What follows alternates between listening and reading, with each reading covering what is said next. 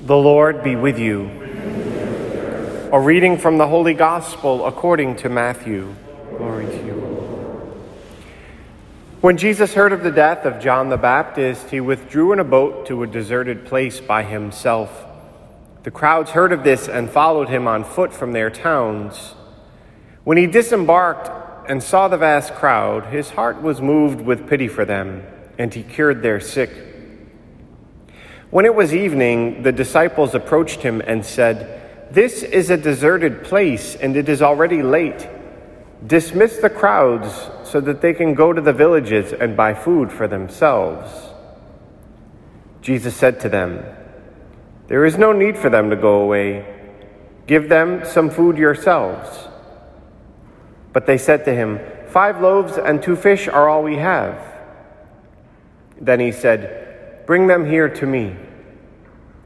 And he ordered the crowds to sit down on the grass.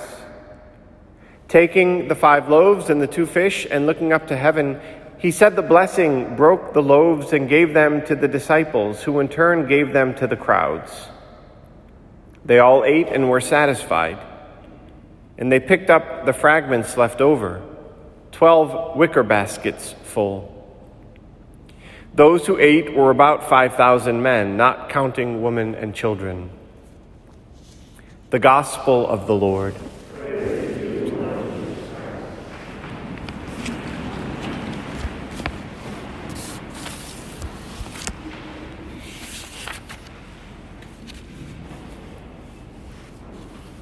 Gracious, merciful, great kindness good to all, compassionate,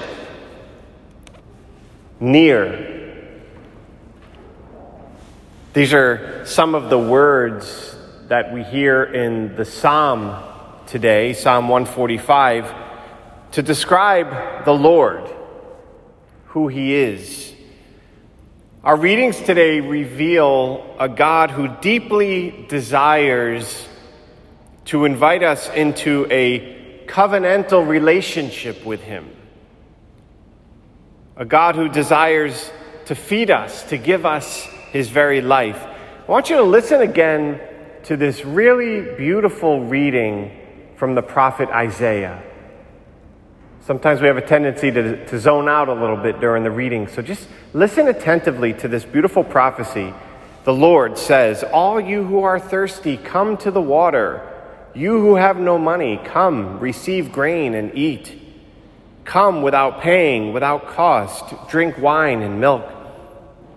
Why spend your money for what is not bread, your wages for what fails to satisfy? Heed me, and you shall eat well. You shall delight in rich fare. Come to me heedfully. Listen, that you may have life I will renew with you the everlasting covenant.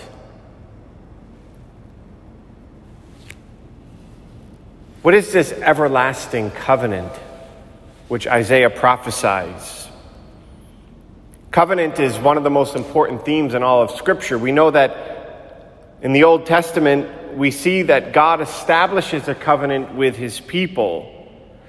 A covenant is much more than just a contract that two people sign. The covenant was God binding himself to his people, promising his fidelity to his people, and then binding his people to himself, his very self. One of the most important words in the Old Testament is hesed. It's a Hebrew word. It describes the covenant love that exists between partners. It's often translated as mercy or steadfast love. We hear that a lot in the Psalms. The Lord's love endures forever, His mercy, His hesed endures forever, His steadfast love endures forever, His covenant, His covenant with us endures forever. In the covenant, God promises his steadfast love and his mercy.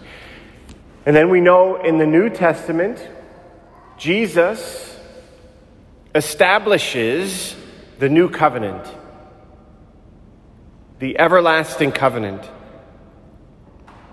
We hear that every Mass. This is the chalice of my blood, the blood of the eternal covenant. The Last Supper, Jesus establishes the covenant meal, the Eucharist. And the gospel that we just heard today is a beautiful foreshadowing of the Eucharist. What does our Lord do in the gospel today? He multiplies the loaves and fish, He feeds the multitude. And it's interesting the language that Matthew uses in the gospel today. What does Jesus do with the loaves and the fish? He takes them blesses them, breaks them, and then gives them. And then what does he do with the Last Supper? He takes the bread, blesses it, breaks it, and gives it. What do we do at every Mass? We take the bread, bless it, break it, and then give it. The everlasting covenant, the Eucharist, the body and blood of our Lord Jesus Christ. Where do we find God's Hesed today, his steadfast love. Where do we find it most concretely? It's in the Eucharist.